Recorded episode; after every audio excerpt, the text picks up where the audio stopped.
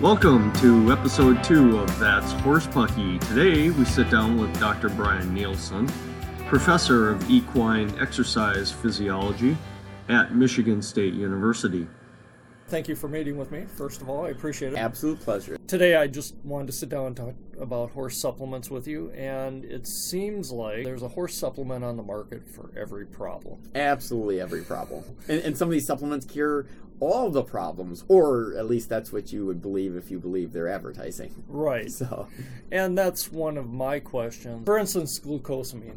They say Yes. that there's a lot of products that say they're great for the joints and they say that they're going to help. glucosamine is one of my favorite ones to talk about because I actually did some research on glucosamine a Yeah. number of years ago, and it was at a time when uh, it was kind of relatively new, and people were, you know, saying it was going to do great things for joints, and there's a little bit of science behind it, and we did some, and and if you're doing cell culture work, yes, you can find some things that it changes.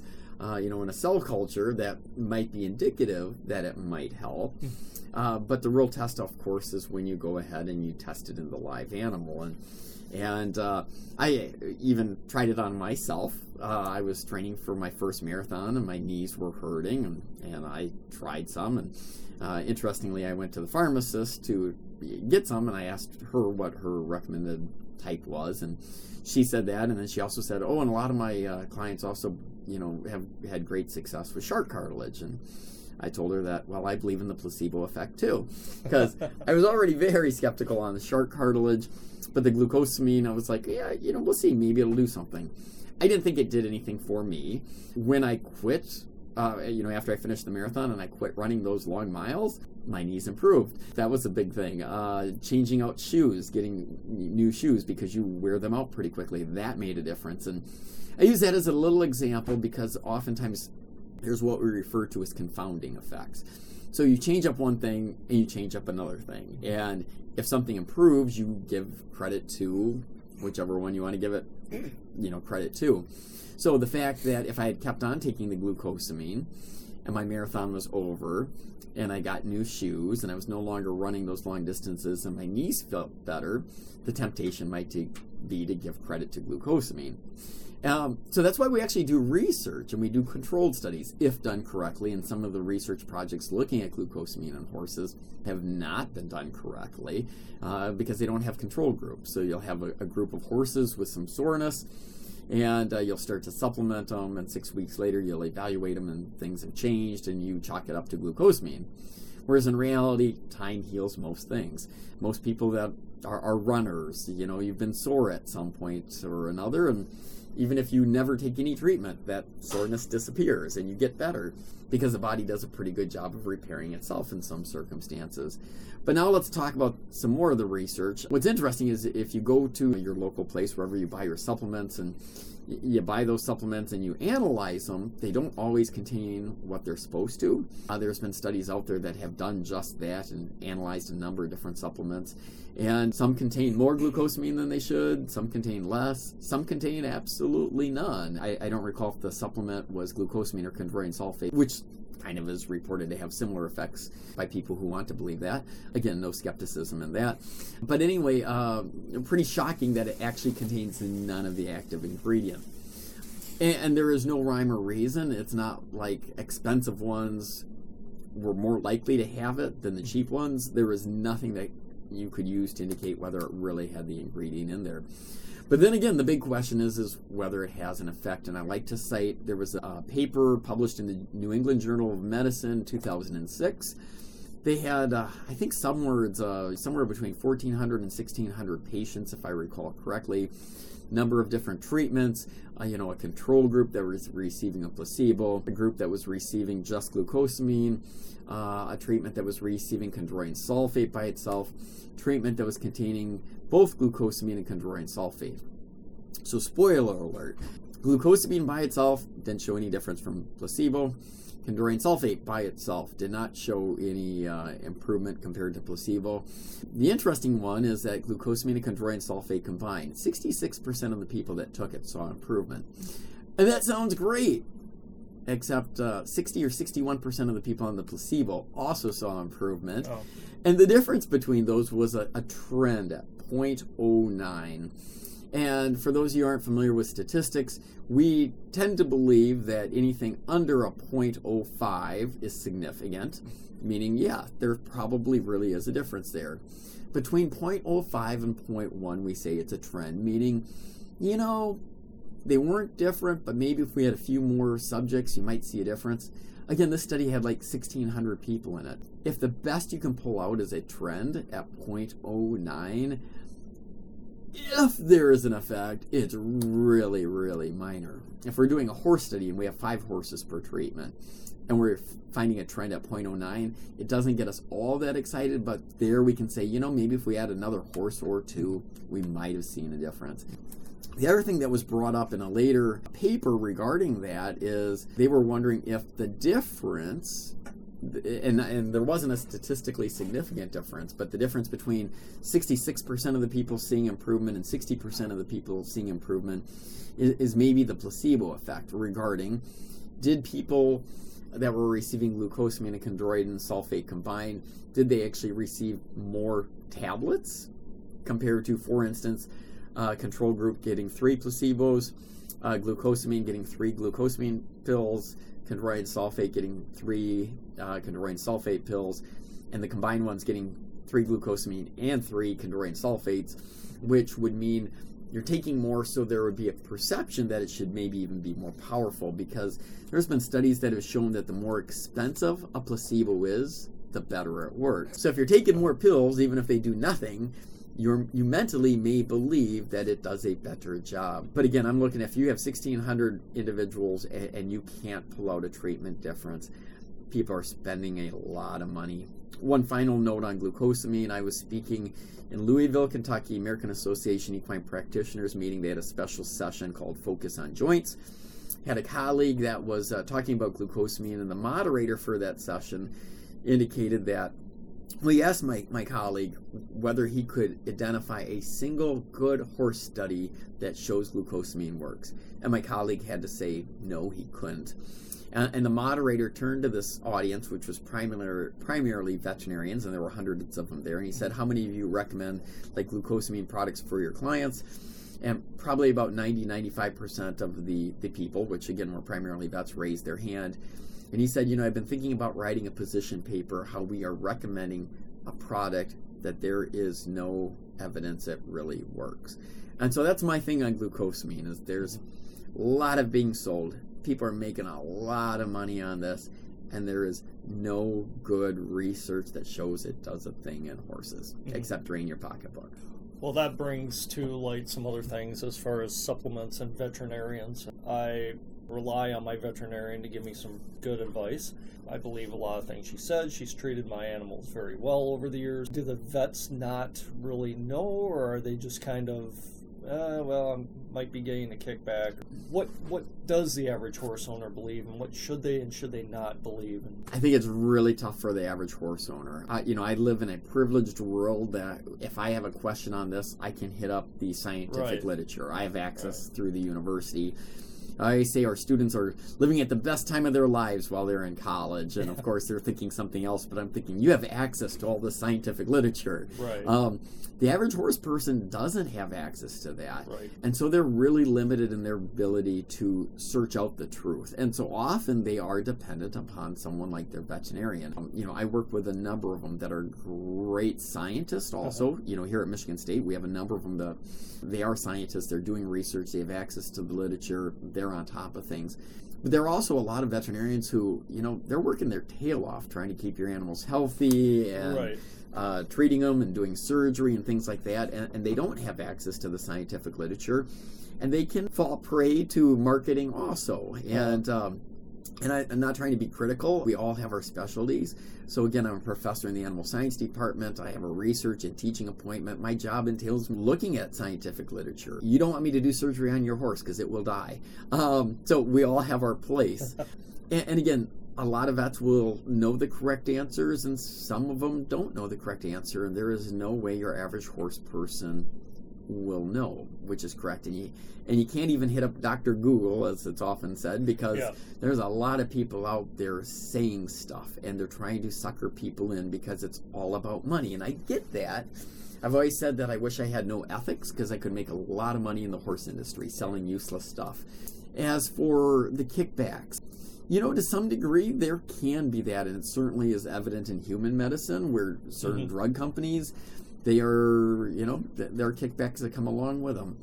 I even see it with like supplement companies. Some of them are huge sponsors of veterinarian meetings, and um, you know you, you get special perks if you order this much of their product through their company. I don't think the vet. I, I don't know how they do it. In Okay. other words, I just don't know how they properly search things out Right. because one, they're busy doing other things, but we often fall into that trap where we trust them because why would you not trust your veterinarian? Mhm. But uh, I, again, when it comes to supplement, it's not your best source of information. They often will be selling it, uh, and it's just that they haven't taken the time to thoroughly research it. And even with my students, I challenge them to look at the literature, but you can read a study and it can lead you one way, but until you're trained in how to properly read scientific literature and read uh, and decipher things that are what I'd call BS, Mhm. um, they you can get fooled, and, and so it's a tough challenge. I guess your best option is if you can get your information through universities.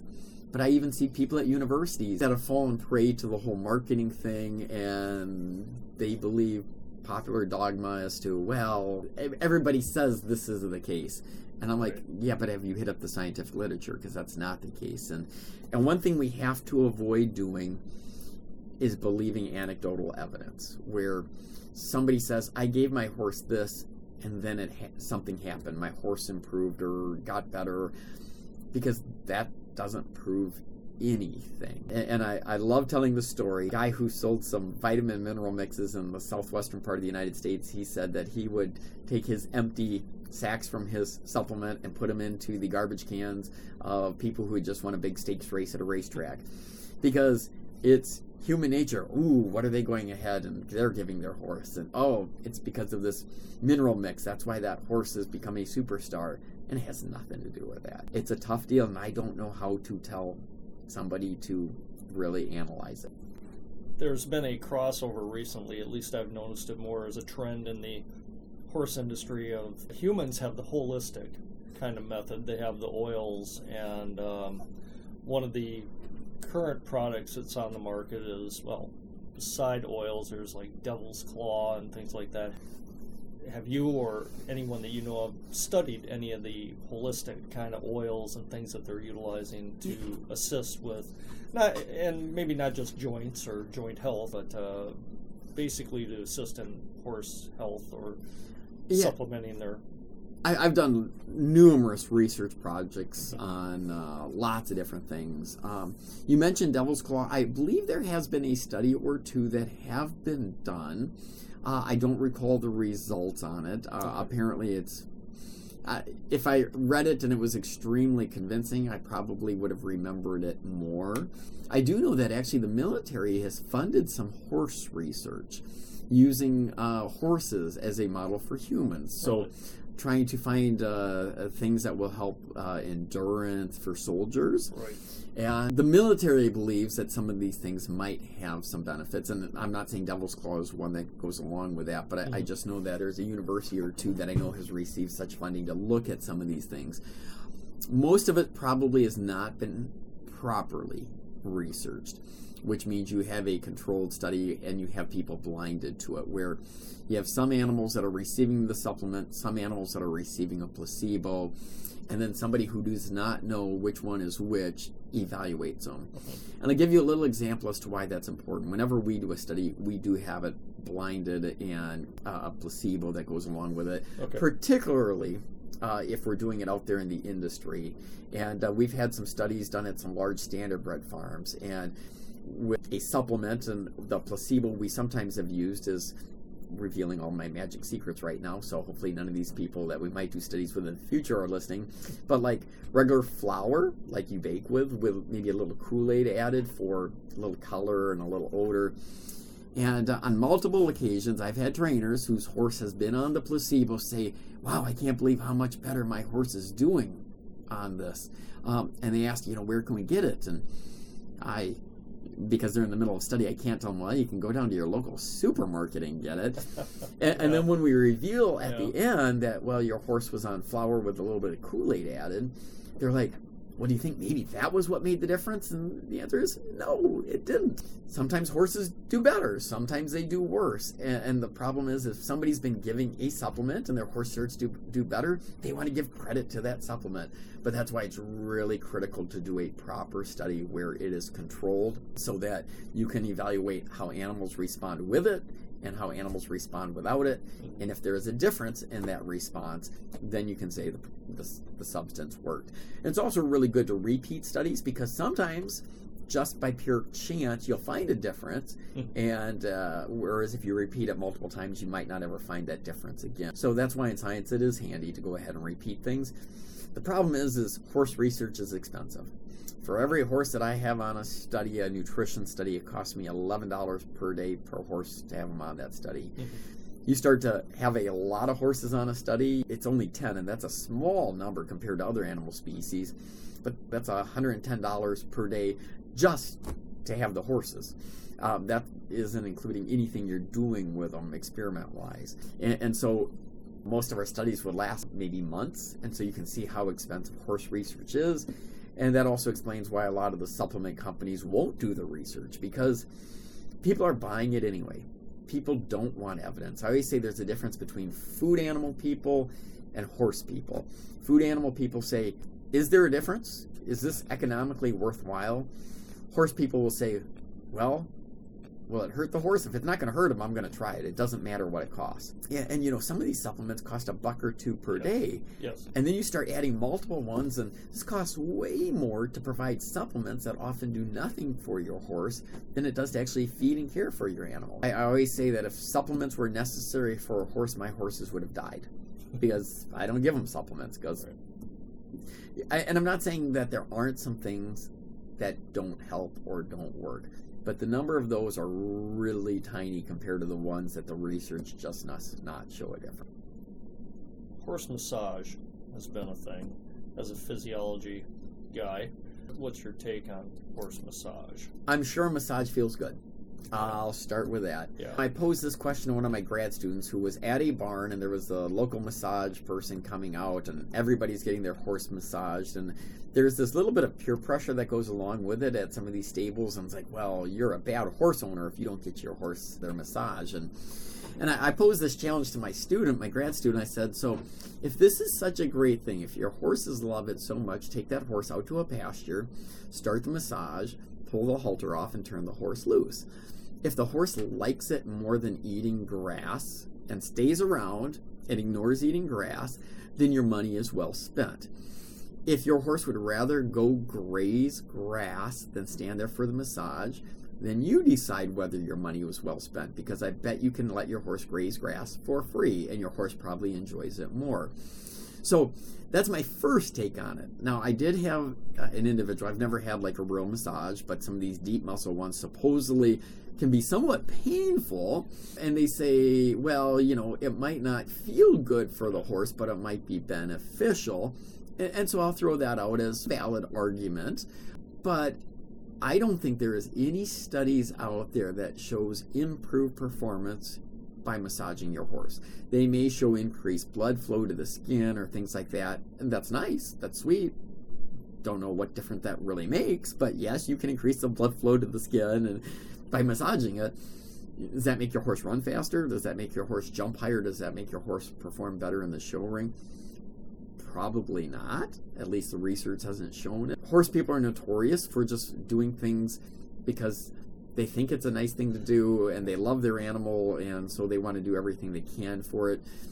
And if money's no issue, you know what? If that makes you happy to think that you're making your horse happy, go for it. Mm-hmm. I do challenge again, turn your horse loose while it's getting its massage. If it stands there for that half hour while it's happening, you can believe your money was well spent. If the horse leaves, then you really need to question whether it's worth it or not, especially when there aren't proven benefits to performance. Yeah, and I've wondered a lot about that because I've been one of those horse owners who has kind of fallen into the whole okay, the glucosamine is going to help my old horse and, and so on and so forth, but then not received what I felt was the uh, benefit from the supplement. So that's why I really wondered if I'm doing things correctly or, or even if that supplement is full of things that may even hurt the horse. Well, there well. certainly are supplements that have some things that are detrimental, and um, and in fact, one thing to think about is people often think you need to supplement vitamins to your horses, and no. Um, and if you move into like some of the fat soluble vitamins, for instance, vitamin E. Some people think you should supplement it because of like improved antioxidant status and things like that. Mm-hmm. There are no studies that show improved performance based on supplementing with vitamin E. Yes, it can raise the amount of or the vitamin E status of the horse. They have more stored in their body. That doesn't mean anything is improved. It just means you have more stored there, and then you run into the risk that if you're supplementing too much, the fat soluble vitamins they stay there. You could potentially create a toxicity by doing something where you think you're helping your horse, but it really probably doesn't need it. In 2014, I was at the International Conference on Equine Exercise Physiology in Manchester, England, and there was a speaker there who posed the idea that providing lots of antioxidants, and he's like, I don't think that's a great idea and he said what you need to do is make your your body tougher. And so if you're providing all these antioxidants you aren't making your body tougher. You're providing an easy out. And another comparison he did was that uh, if you want to become more fit through bike riding your best thing is not to be cruising around on your $2000 bike your best bet's to be cruising around on your little $20 one speed. The idea is you're going to have to work a lot harder on that one speed so you will get more fit. And then if you want to actually compete, well, then hop on your $2,000 bike. So that's kind of his comparison regarding the antioxidants. I've been suckered in at times, and I hate getting fooled. And one of them that I got suckered in on was psyllium. And so it, it, can be provided to horses to prevent sand colic. It, it's a, a, fiber source, a soluble fiber that kind of binds it up. Maybe I should probably call it an insoluble fiber, but it, it binds sand up in the gut to help expel it so a horse doesn't experience sand colic. And okay. I brought in a bunch of sand um, in one spot. I thought, well, just to be safe, let me buy this and feed it. Uh, I know it was expensive, but I didn't want to deal with any sand colic. And uh, I happen to be serving on the National Academy of Sciences subcommittee on horse nutrition. We wrote the horse NRC that appeared in or was published in 2007. And as I'm doing research on this, I came across a couple of studies that showed psyllium doesn't do any more for clearing sand than does hay, which makes sense. Hay is a lot of fiber. And if you feed a lot of hay, that's going to help take that uh, that sand right out of the gut. And my horses were on hay at that time. I'm thinking, so I spent all that money on something that really isn't going to do something mm. uh, better than what uh, you know I'm currently doing. Now, if your horses are not on a hay diet, they're on a lush pasture, and it's you have sand all over, and they're eating that, and they're consuming a lot of sand, and you're not consuming that fibrous hay. Certainly, there may be some benefit but I felt suckered in. I really yeah. did, and, and it kind of irritated me because uh, I hate to. I hate to be a sucker. I hate to spend money on things that are absolutely useless. But it, that temptation is there. A lot of people have fallen into it. And the other problem is, is when somebody's giving you this recommendation and it's somebody you respect, the temptation is to believe them. Right. And uh, I, I always kind of go follow the money. Mm-hmm. Because if they're making money off this recommendation, then be skeptical. Okay. Because it just might. And some of these people absolutely believe in the stuff that they're peddling. Yeah. But if they're making money on it, be very skeptical. And I'm not against making money. I love money. But as I try to advise students or, you know, uh, owners or trainers, those are some things that you need to consider is, you know, why is that person trying to sell you this product? Have you done a study in which you were surprised by the results as far as a supplement? Yes. That, that the, the biggest one I'll tell you. I mean, that worked, or, or yeah, no, no, no, no. Yeah. Um, I, I, there's been a couple. Um, the more most fun one for me uh, I was approached by a, a, gentleman who his company sells bee pollen, and I've known about bee pollen forever, and I always thought it was absolutely fraudulent. Um, and for those who don't know what bee pollen is, and I really didn't at that time, uh, it's uh, when bees go around and harvest pollen and they go to the hive, there's special little traps that knock off some of the pollen from their legs as they enter their hive and that pollen is collected and it can be fed to horses or human athletes. It's, it's, a pretty common supplement. Some of these also have some other things added, some vitamins and stuff, you know, in the commercial products. Anyway, this individual wanted me to test their product, and I put them off for about a year because I didn't want to be considered a pollen pusher. And uh, finally, I realized this guy is doing what I challenge everybody to do. If you believe in your product, put your money where your mouth is. This guy was willing to spend money to do the research to see whether the product worked. And uh, we had a, a group of horses that we put into training, and they were our schoolies, you know, horses at the university that are ridden in the riding classes. And I, I know there are some people that think these horses have a lot of work and that they're fit, and they are absolutely not. And uh, on our initial uh, exercise test, because we tested them at the beginning of the study, none of the horses could complete the exercise test. After their training, we got them really fit, and absolutely everyone could finish the exercise test. So that was a fail on my behalf designing the study. I screwed up because I got the horses too fit. They went beyond our capability to detect treatment differences. You know, if if at the end of the study the bee pollen horses had been able to complete the study and the control horses hadn't, that would have been a way to say yes, it worked. But when all of them were able to finish the project, I was like, well, that failed. But the really interesting thing is, partway through that, we did a, digest, a digestibility trial. People claim bee pollen gives horses, you know, a bigger appetite and increases nutrient digestibility and all this other BS as far as I was concerned. But we did a, a digestibility trial in the middle, and what we did is uh, uh, we gave them their bee pollen, the ones that were receiving it, mixed in with a little bit of oats, and then we gave them ad libitum access to hay, meaning they could eat as much hay as they want. And in that process, we measured how much they were consuming. And horse research, especially nutrition research, is really glamorous because the other thing we do is we collect all their urine and all their feces. so you do this for a number of days, and the idea is you compare what the horse ate to what they excrete. Right. And uh, my research assistant, she came up with a the results after the laboratory analysis was done, and she said, uh, well, the bee pollen horses, they had lower fiber digestibility, meaning they had decreased ability to digest fiber.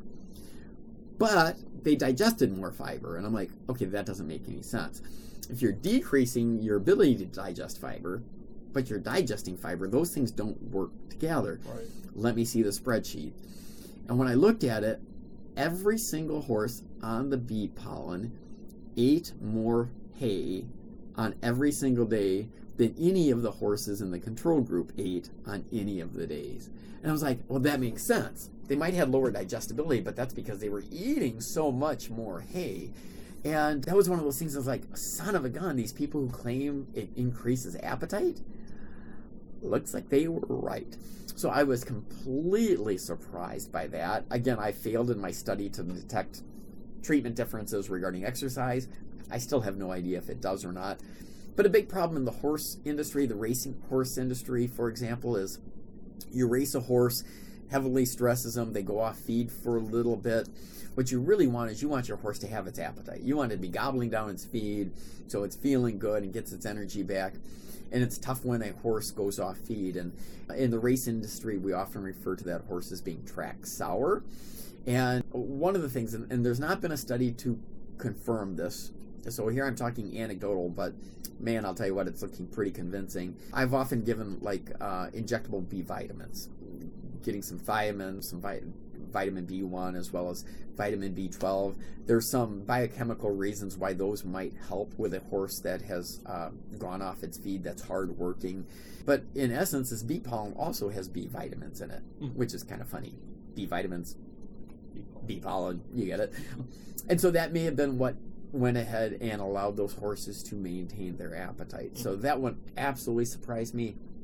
I had a another mineral supplement that was from Ireland. Uh, it's actually harvested off the coast of Ireland as well as I believe it's Iceland or Greenland. And I know there's a difference. I just mm-hmm. don't recall which one it is uh, harvested off of. It's a mineral source from an algae uh, okay. background. And the people that had it from Ireland, they were like, "Oh, it's going to improve bone formation and give them stronger bone." And I'm kind of like, "Yeah, right."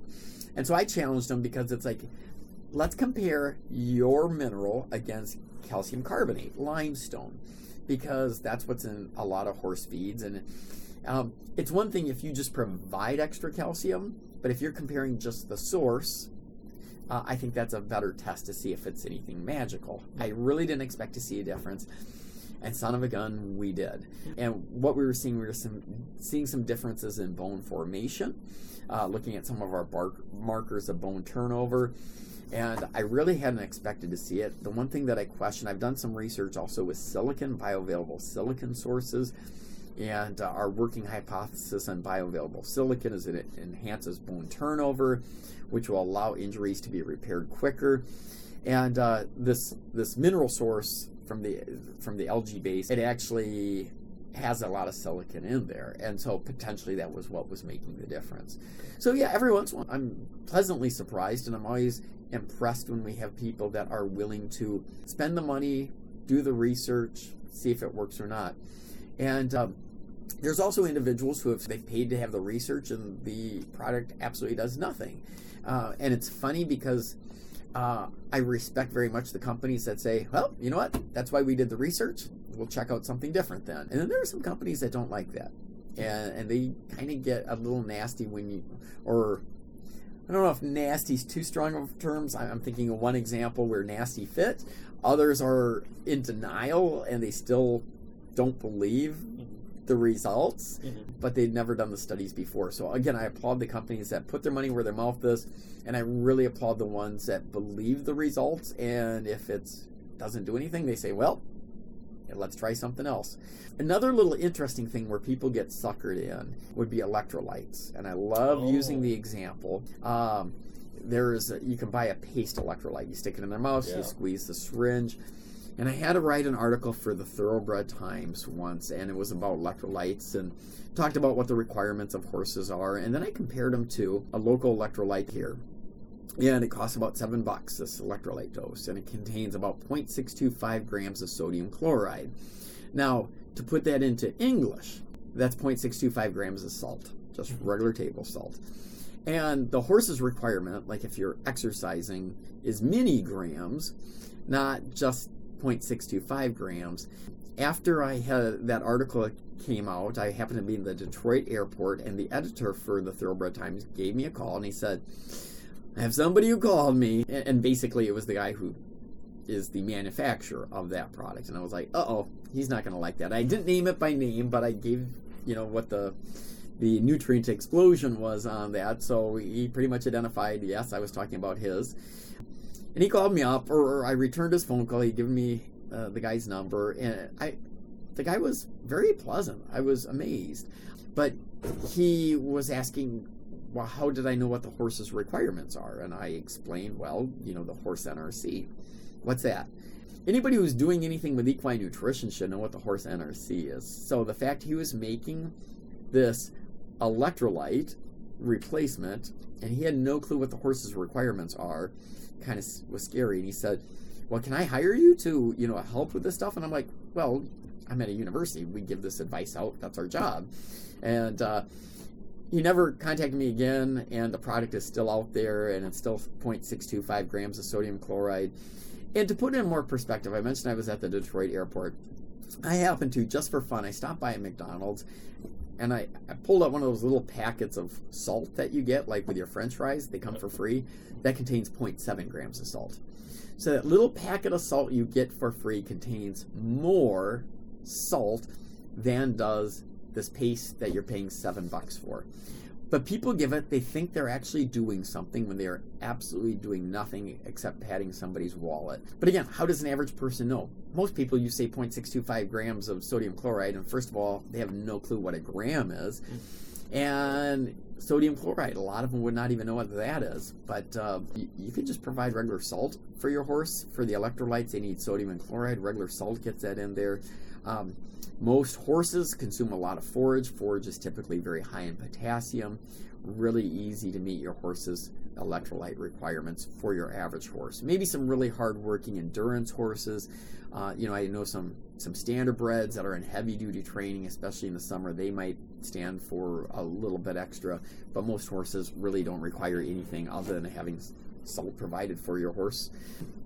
Another little interesting thing regarding salt, I was uh, in Australia uh, a month or so ago, and uh, I was visiting with somebody there, and we are talking about electrolytes and and um, talking about there's this Himalayan salt that's the new trend uh, for horses. And they said actually they're seeing some cases of goiter because mm. people have moved away from regular iodized salt. Yeah. Um, and so these horses there are now receiving this Himalayan salt because it's the new trendy thing, and people are making a lot of money selling it, and it oh. sounds like a great thing, but it's not iodized, and so these horses are now deficient in iodine because people have moved into the the trendy thing. And so when you say about harming horses, sometimes you harm them by not giving something that they would get if you weren't really messing with their diet, trying to be fancy. Wow. Yeah.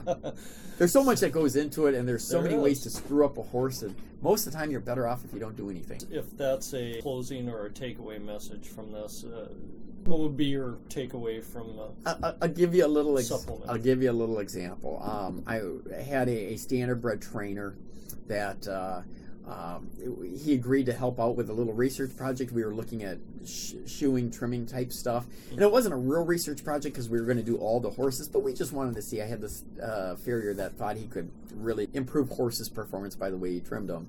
But we're sitting around and we're chatting, and uh, I mentioned my thoughts on horse nutrition, which is good quality forage, and for like a standardbred racehorse, just buy a commercial concentrate that's high in fat. And uh, what he was doing is he was feeding oats and every kind of supplement under the sun. I came back three weeks later and he said, Have you seen my tack room? I said, No. He goes, Come on in. He'd gotten rid of all the supplements, he'd gotten rid of the oats, and he had bought just a commercial concentrate, high in fat. Doesn't matter the brand name, most of them are produced by people who have PhDs in equine nutrition and know what they're doing, and they're good quality products. And uh, then we also got talking about training and how he trained, and I was like, yeah, the way you guys train standardbreds, because this guy was he was jogging his horses every day, like seven to twelve miles, and he was also um, the only time they got a day off was the day after a race. I'm like, you know, that doesn't make sense to me because I like the idea of resting a little bit before you race and and going that many miles when your race is only a mile long. It doesn't seem to make sense. And so he changed up all of that too. So we changed up all kinds of things, so I, I'm not going to claim cause and effect. But what was interesting, prior to that point, he said that in 25 years they only made money twice. He and his wife did it just because they loved it. And after that, he started making money. And his horses have been extremely successful. I, I, think a lot of it was due to the training. He was overtraining them, okay. and he was training them at dis- for distances that they will never race at the horses were fatigued because they weren't getting that time off before a race. But then the nutrition too, we make it so complicated. A good quality forage, most horses probably get by on that. I, I would say I, I have a, a, a, gentleman that I was speaking with in Spain. He was from Germany, one of the greatest equine nutritionists I know. I'm going to give him a little quote. He says, "The only good hay is a hay that has been analyzed. And I love that because it's a good point. We think we're feeding a good hay until you have it analyzed and you know what's in there. You don't know what's in there. So you can have this beautiful hay that looks gorgeous and it could be very deficient in minerals. So the deal is always try to achieve what you're wanting to achieve with your forage first, but you need to analyze to find out what might not be sufficient in there. And then you make up whatever you, you can with a concentrate. And I am a big fan of a good commercial concentrate doesn't matter the, the brand name. Again, lots of good ones out there. Rarely, rarely, if ever, will a supplement be needed because most of them absolutely don't do anything. And when you start messing with the diet, I see people messing it up. You're yeah. much better off going relatively simple. It'll keep your horse healthier, happier, and uh, you're going to save a lot of money. It's really interesting all the things that you don't know as just a general horse owner and all the things you believe as a general horse owner, and you really want to do the best you possibly can for your horse. So that's why I really wanted to talk to you about about the physiology aspect of it and supplements. Well, one more closing note on that. You mentioned the horse NRC. So I worked on that from 2003 to 2007. And, and before I worked on that, I thought I knew something about nutrition. After working on it, I realized how little I know about Mm. nutrition. And a little cautionary tale is if you have somebody who knows all the answers, don't trust them. Because the best nutritionists recognize we still don't know all that much. And if somebody's giving you very specific recommendations, start to get really skeptical. I don't know how somebody has decided that this horse requires one scoop of A, one scoop of B, two scoops of C, you know, all these different things. And there'll be people that'll recommend all that stuff. And when they start to recommend all that, and they don't have any real science behind that, mm-hmm. in other words, peer reviewed, published, controlled studies, be very skeptical because that's a person you probably shouldn't be believing. The more people say they know or act like they know, probably the less they really do. When I'm teaching, I say I don't know many, many times because that's the answer. Well, thank you for sitting down with me, Dr. Nielsen. it's been I an absolute pleasure. It's a great topic, and hopefully we can save some people some money. Thank you.